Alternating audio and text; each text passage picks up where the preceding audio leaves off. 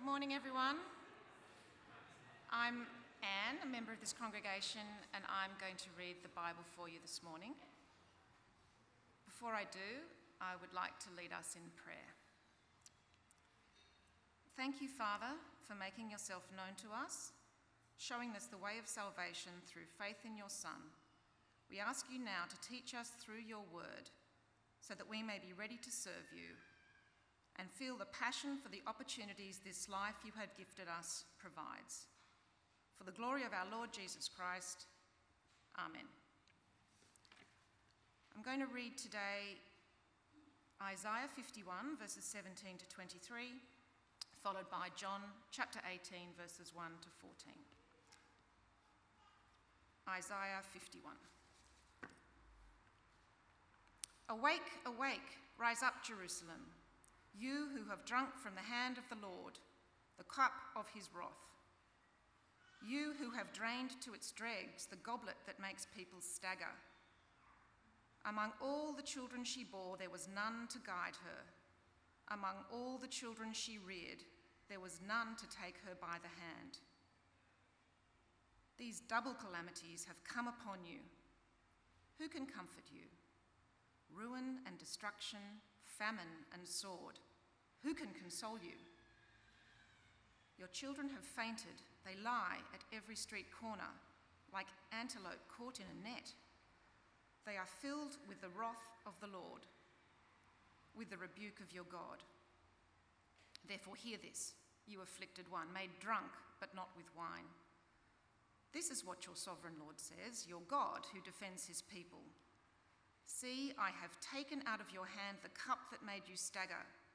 From that cup, the goblet of my wrath, you will never drink again. I will put it into the hands of your tormentors, who said to you, Fall prostrate that we may walk on you. And you made your back like the ground, like a street to be walked on. Turning to John chapter 18, from verse 1. When he had finished praying, Jesus left with his disciples and crossed the Kidron Valley. On the other side, there was a garden, and he and his disciples went into it. Now, Judas, who betrayed him, knew the place because Jesus had often met there with his disciples. So Judas came to the garden, guiding a detachment of soldiers and some officials from the chief priests and the Pharisees.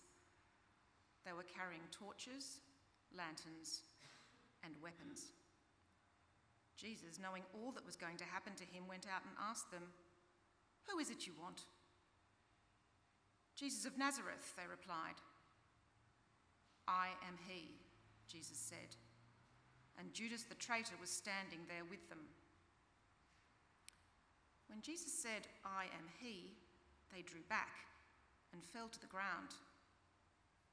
Again he asked them, Who is it you want? Jesus of Nazareth, they said.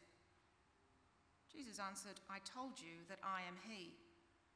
If you are looking for me, then let these men go. This happened so that the words he had spoken would be fulfilled. I have not lost one of those you gave me.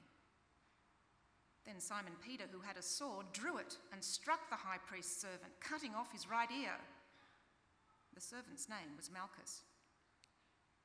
Jesus commanded Peter, Put your sword away. Shall I not drink the cup the Father has given me?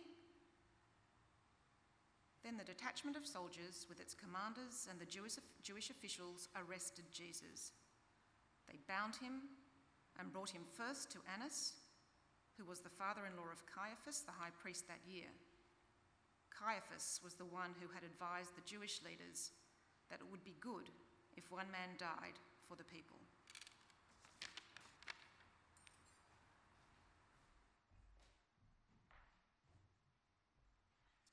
Good morning, 10 a.m. Good to see you. Uh, well, just two, two things. One is the outline on the back of your bulletin is not my outline. And so if you try and follow along with it, yeah, good try. Um, it, will kind of work a little bit. It won't work the whole way. Uh, and the other thing I was going to mention is, oh, you know what? The highlight of my weekend so far was the family fun night. I have some photos. Uh, there was families our church family really that gathered here last night and we hung outside. We also uh, played some games, sung some songs, read the Bible, and did some cool challenges. And I was thinking uh, that it really was yes, this is how I was really going to sell the night to you. You get to see Tulla do things like this. Um, but I was really thinking on the night, like it was a great blessing. It was such a blessing to have a family that we could have some fun together. Uh, but the other thing I was thinking is that it's not just good, it was really necessary. It's just necessary for us as a church family to have fun uh, with a whole family so that we can raise each other, really, especially our Christian children, in knowing the Lord Jesus. So I wanted to tell you it was a great night. I wanted to let you know so that next time a family fun night comes around, that you might be like, yes, I will go to that night. It will be fun, and it will also be necessary for our family as we grow people in the Lord. Uh, but uh, getting into John 18, uh, it, I reckon one of the things I was thinking this week as I was preparing is how it can be pretty hard to ask for help from others. It can be hard to ask for help from others. You, you know, might, you might be at work, you might be completely swamped, uh, you might be struggling to keep your head above water. But rather than ask for help, you just keep on swimming with all your might. Or maybe you're at home and you might need some help, but you know, everyone's busy at home as well, and you don't want to let the team down. And so, well, you just keep on. You keep on going, you don't ask for help. Uh, you might be at school, uh, and you know, you kind of at school, you want to be the person who leads and is responsible, not the person who gets, you know, who follows and gets carried along, and so you just don't really ask for help. Or with a friend, you might really need help, but you don't want to look needy. And uh, you don't really want to be a burden. I think sometimes it's quite hard asking for help because we don't want to burden others. We don't want other people to suffer on our behalf. Uh, I mean, what about you? Do you find it hard to ask others for help? And if you do, how does this impact how you relate to Jesus Christ. Uh, Simon Peter was a disciple of Jesus. On two occasions, he reacts quite strongly to Jesus' service and suffering. On the first, Jesus comes like a slave to wash Peter's feet. And Peter says, No, you shall never wash my feet. And then in today's passage, as Jesus allows himself to be arrested, Peter slashes with a sword. We can't be sure why, but maybe he was trying to stop Jesus from suffering. Maybe it was difficult for Peter to allow his Lord to suffer for him. See, my hope today is pretty simple is that as we learn from God, we'll see the heart of Jesus. We'll see who Jesus is. And as we see his heart, I pray that our hearts are transformed. And as a result, we'll be more than willing to go to him for help, more than willing for him to suffer on our behalf. Uh, like John mentioned, we are in a new series here at NCA Church. Uh, we're kind of continuing on uh, reading the book of John. Uh, it's a book that gives an account of Jesus' life, and these last chapters, 18 to 21, uh, tell of Jesus' suffering, not just his death, but also as he's betrayed and as he's rejected, as he's falsely accused and beaten. The account of Jesus' suffering is often referred to as the passion narrative, uh, because passion comes from the Latin word for suffering. And so our series is called The Passion for Life, but you could call it The Suffering for Life. His suffering for our life. Uh, but the thing is, passion, good word. Thank you all for coming up with this title. Uh, the word passion works on two levels. As we witness Jesus' suffering, we will see how he is passionate for our life. He's passionate that we might know him and trust him and have eternal life. As we get into these last chapters, though, it's really important to remember that we're not just reading the last chapters, we're reading, reading the context of all of John. Uh, and in the previous chapters, which we looked at last year, it's been proven that Jesus is from above, the one sent from heaven. He fed thousands with a few loaves of bread and some fish. He caused the blind to see. He raised the dead to life. Jesus is from above. Through him, all things were made. When he arrived in the flesh, he should have received a welcoming party fit for a creator, but instead he was met with opposition, rejected. And now the one from above suffers. The other thing to keep in mind is that in John there has been a lot of teaching, especially in our last chapters, chapters 13 to 17. If your Bible has uh, red letters to symbolize when Jesus is speaking, lots of red letters everywhere. Jesus has been doing a lot of teaching. But then when you get to chapter 18 to 21, there's a lot more story and narrative. And so it's tempting to kind of read, you know, this part of the Bible as just a record of events. But here is something really important. The account of Jesus' suffering is giving flesh to things he's already taught. His suffering demonstrates what he has taught. Here's an example. At one point, Jesus taught, John 12, 26, Whoever serves me must follow me. And now we see what it looks like to follow him. It means suffering. At another point, Jesus said that he was going to love his disciples to the end, that his disciples would know his full, complete, and perfect love. And now we see what this full, complete love looks like. And so today, if you had my sermon outline, I had just two points, and they're just two verses from John's Gospel, uh, particularly from John 10 14 to 18. John 10 14 to 18, if you want to write them down and look at them later. The first point is this the Good Shepherd lays down his life on his own accord. I have to say, one thing that makes it much easier to ask for help uh, is when you know that someone is willing. Uh, just in the last week, twice, before I could even ask someone for help, they mentioned that they were willing. And so I was really confident and really bold when I asked them, and I asked quickly.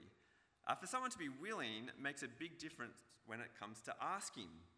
And in this part of John's Gospel, we learn that Jesus is willing. He is the good shepherd that lays his life down on his own accord. He was willing. But as we get into chapter 18, Jesus and his disciples are in a garden together. It's a garden that's familiar to them. It's a place where they'd often met in verse 2. It's a place where Judas, the one who betrays Jesus, knows about. And that's our first hint that Jesus is willing.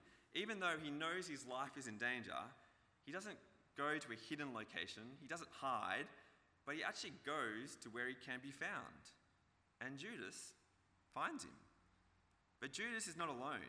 In verse 3, he comes with a detachment of soldiers, some officials, and from the chief priests and the Pharisees. That's a pretty big crew. Apparently, a detachment of soldiers could be as big as 1,000. That's, that's a big detachment. It could also be as small as 200. It's kind of hard to know how many came to arrest Jesus, but at the very least, it's a sizable party coming to arrest Jesus. Imagine this big group of people moving at the dark of night with lanterns and torches, swords, weapons, coming to this small bunch of disciples huddled in a garden, probably praying. It might appear at this point in the story that rather than Jesus being willing to suffer, he actually has no other option. He's been taken by force. But what do we see Jesus do in verse 4? Jesus, knowing all that was going to happen to him, went out and asked them, Who is it you want? Jesus takes initiative, he takes control. He goes out to them. He asks them the first question, boldly, bravely, like a shepherd caring for his sheep. He asks, Who is it you want? They reply, Jesus of Nazareth. Jesus responds, I am he. Literally, his response is simply, I am. Jesus has used language like this before. In chapter 8, when he spoke with some Jews, he said, Before Abraham was, I am. And do you know what the Jews did? They picked up stones as if to stone him to death. Why did they want to stone him? Because that little phrase, I am, is loaded with theological significance. It's the name that God gave Moses to describe himself. And in Isaiah, that little phrase is used to identify God as the only God, the one God before all others, the first and the last. When Jesus answers, I am, it seems he's identifying himself with God. He is the one from heaven. And at his powerful word, the arresting party drew back and fell to the ground. Now, at first, that sounds a little bit like they might be worshipping him. But that can't really be the case because just moments after this, they bind him up and lead him astray. And so I wonder if this reaction is actually there to help you and I see that Jesus is the Messiah, God's King. Because in the Psalms, God's King, King David prays. Look at this Psalm 27, verse 2. When the wicked advance against me to devour me, that's what's happening right now, it is my enemies and my foes who will stumble and fall. Or Psalm 35, verse 4. May those who seek my life be disgraced and put to shame. May those who plot my ruin be turned back in dismay. See, as this arresting party come, they come against God's Messiah. And this fits with the theme of John's Gospel. John writes, 20 verse 31, that these words were written that you, you might believe that Jesus is the Messiah, the Son of God, and that by believing you might have life in his name. So even at his arrest, at his betrayal, he is seen as the Messiah, the King, the one who will inherit the earth, the one who will reign. But what does this king do? The arresting party is retreating and he steps forward. Who is it that you want? A second time. And again they replied, Jesus of Nazareth. And again he says, I told you that I'm he. Jesus is relentless. Though he is God's king, he keeps going to give himself up. Now, on first read, when you read John 18, it might seem that Jesus is at the hand of his enemies. They come with power, he has no other option but to follow it. It might seem that his life is being taken from him. But Jesus is in control of this situation. He goes to where he will be found. And even though he knows what is about to come, he steps out. He goes to them. And then when the enemies approach, they fall to the floor at his word. Jesus lays his life down on his own accord. He was willing. It's not like his arm was twisted it's not like he was too weak to resist. It's not the cruel fate of a broken world. His death is not a tragedy. It's not an unfortunate series of events. It is the most beautiful love story. Though he is the one from above, the I am, though he is God's king who causes enemies to fall, he gives himself up.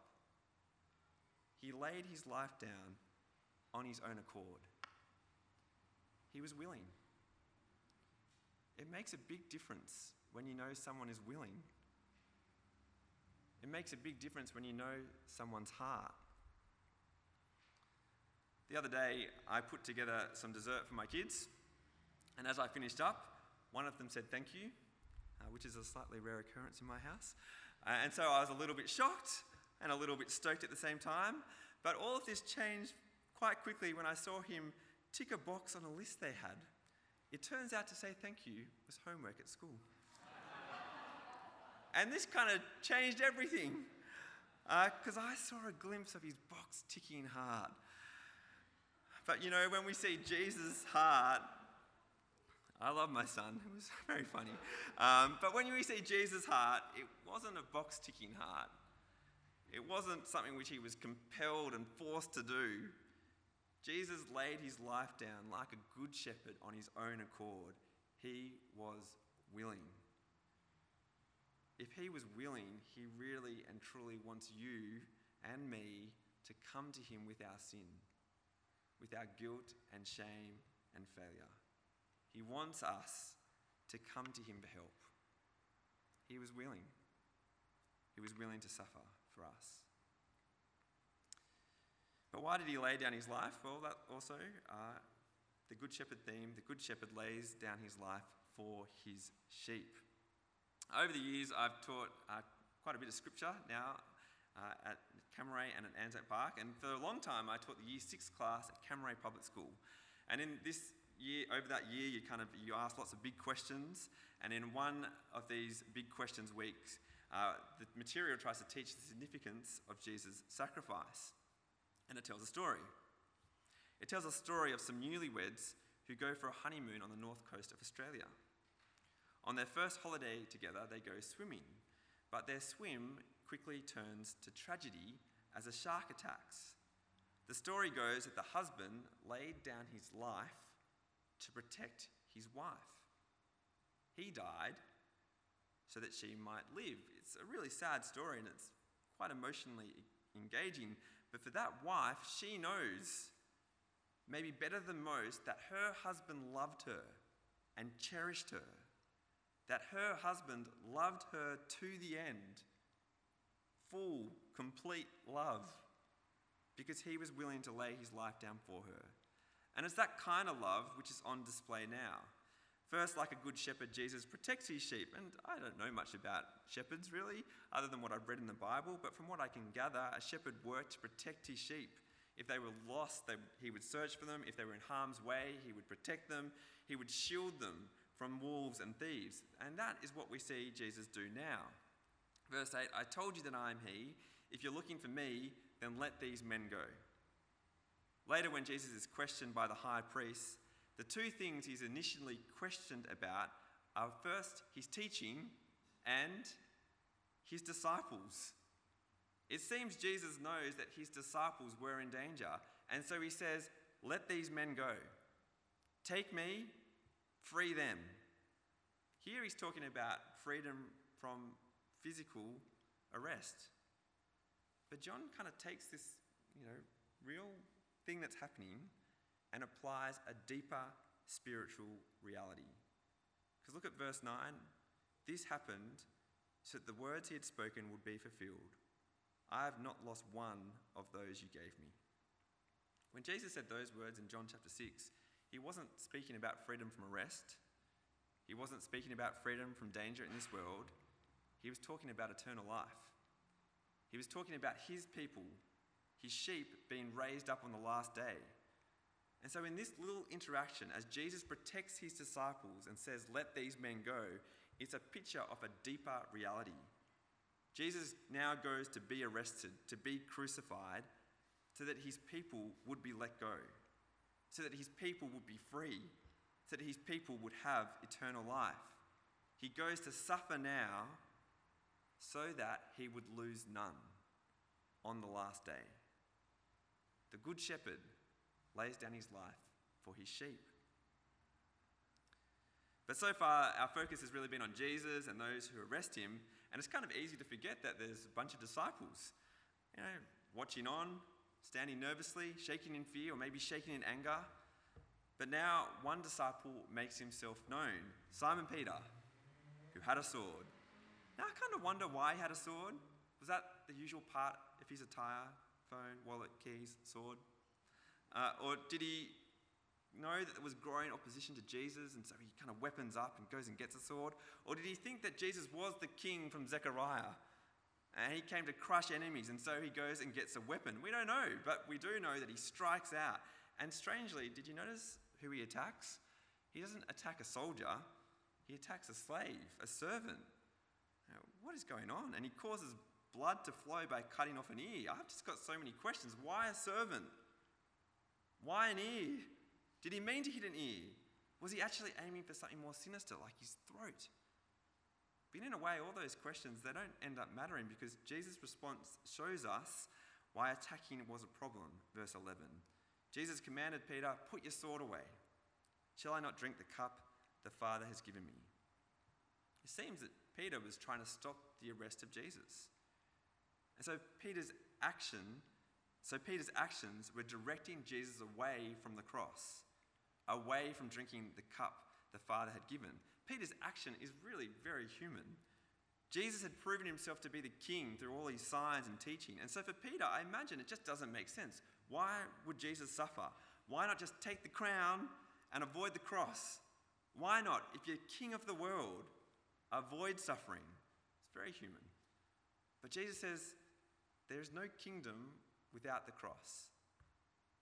There's no crown without a crucifixion. He will go to the cross, for the Father has given him a cup to drink. We read about that cup in Isaiah 51. The cup refers to God's anger. In the Old Testament, God's anger is towards a people who reject him and ignore him. And they are to drink the cup of God's wrath, his anger. God's anger, you'll be glad to know, is not like ours. Our anger, at least my anger, can spark quickly at the most foolish of things for the most selfish of reasons. But God's anger is slow and burning, it is careful and considered, and it is poured out for the most severe of things. Those who drink it stagger and stumble, overwhelmed by the weight of his anger. The cup of God's anger is a cup that we all deserve to drink. But Jesus is the Good Shepherd. And while Peter flings his sword about like he's carving a new way, a way that does not involve the cross, Jesus says, Put your sword away. The way of the kingdom is the cross. And I lay my life down on my own accord for my sheep. I drink the cup that my sheep deserve. Jesus loves his sheep to the end, to the fullest, with a complete and perfect love. Look at Jesus' heart. Look at Jesus' heart. He was willing, and it's filled with love for his sheep. How does seeing who Jesus is, seeing his heart, transform your heart? Will you ask him for help? Will you accept his suffering on your behalf? Because I kind of wonder with Peter whether there was another reason for his sword fighting. I wonder if he didn't want Jesus to suffer for him. Because imagine being there as Jesus says the words, Let these men go. Take me, let them go free. I mean, what would you have done? Now, I know what I would have done. I would have been completely frozen in fear. But others, maybe they would have swung the sword. No ways, Jesus, you can't suffer for me. Or maybe even those frozen in fear, like me, we might cry out in our hearts, No, Jesus, don't do this for me. For any number of reasons, in our pride, in our shame, in our guilt, in our unworthiness, we might swing our sword with attitudes or actions and say, Jesus, don't suffer for me. We might not want to ask Him for help. We might not want to burden Him with such a terrible burden. But Narrabeen 10 a.m., we just catch a glimpse of Jesus' heart today. He is the good shepherd who laid down his life on his own accord. He was willing. He is the good shepherd who laid down his life for his sheep. He loved. See his heart, see who he is, and have your heart transformed. Come to him, ask him for help, and accept his suffering on your behalf. Let's pray. Heavenly Father, we have all gone astray like sheep. We have all turned to our own way. But you have punished him, the Good Shepherd, for the iniquity of us all. Please help us and please humble us. Please show us the heart of who your Son is, that we might draw near and ask him for help.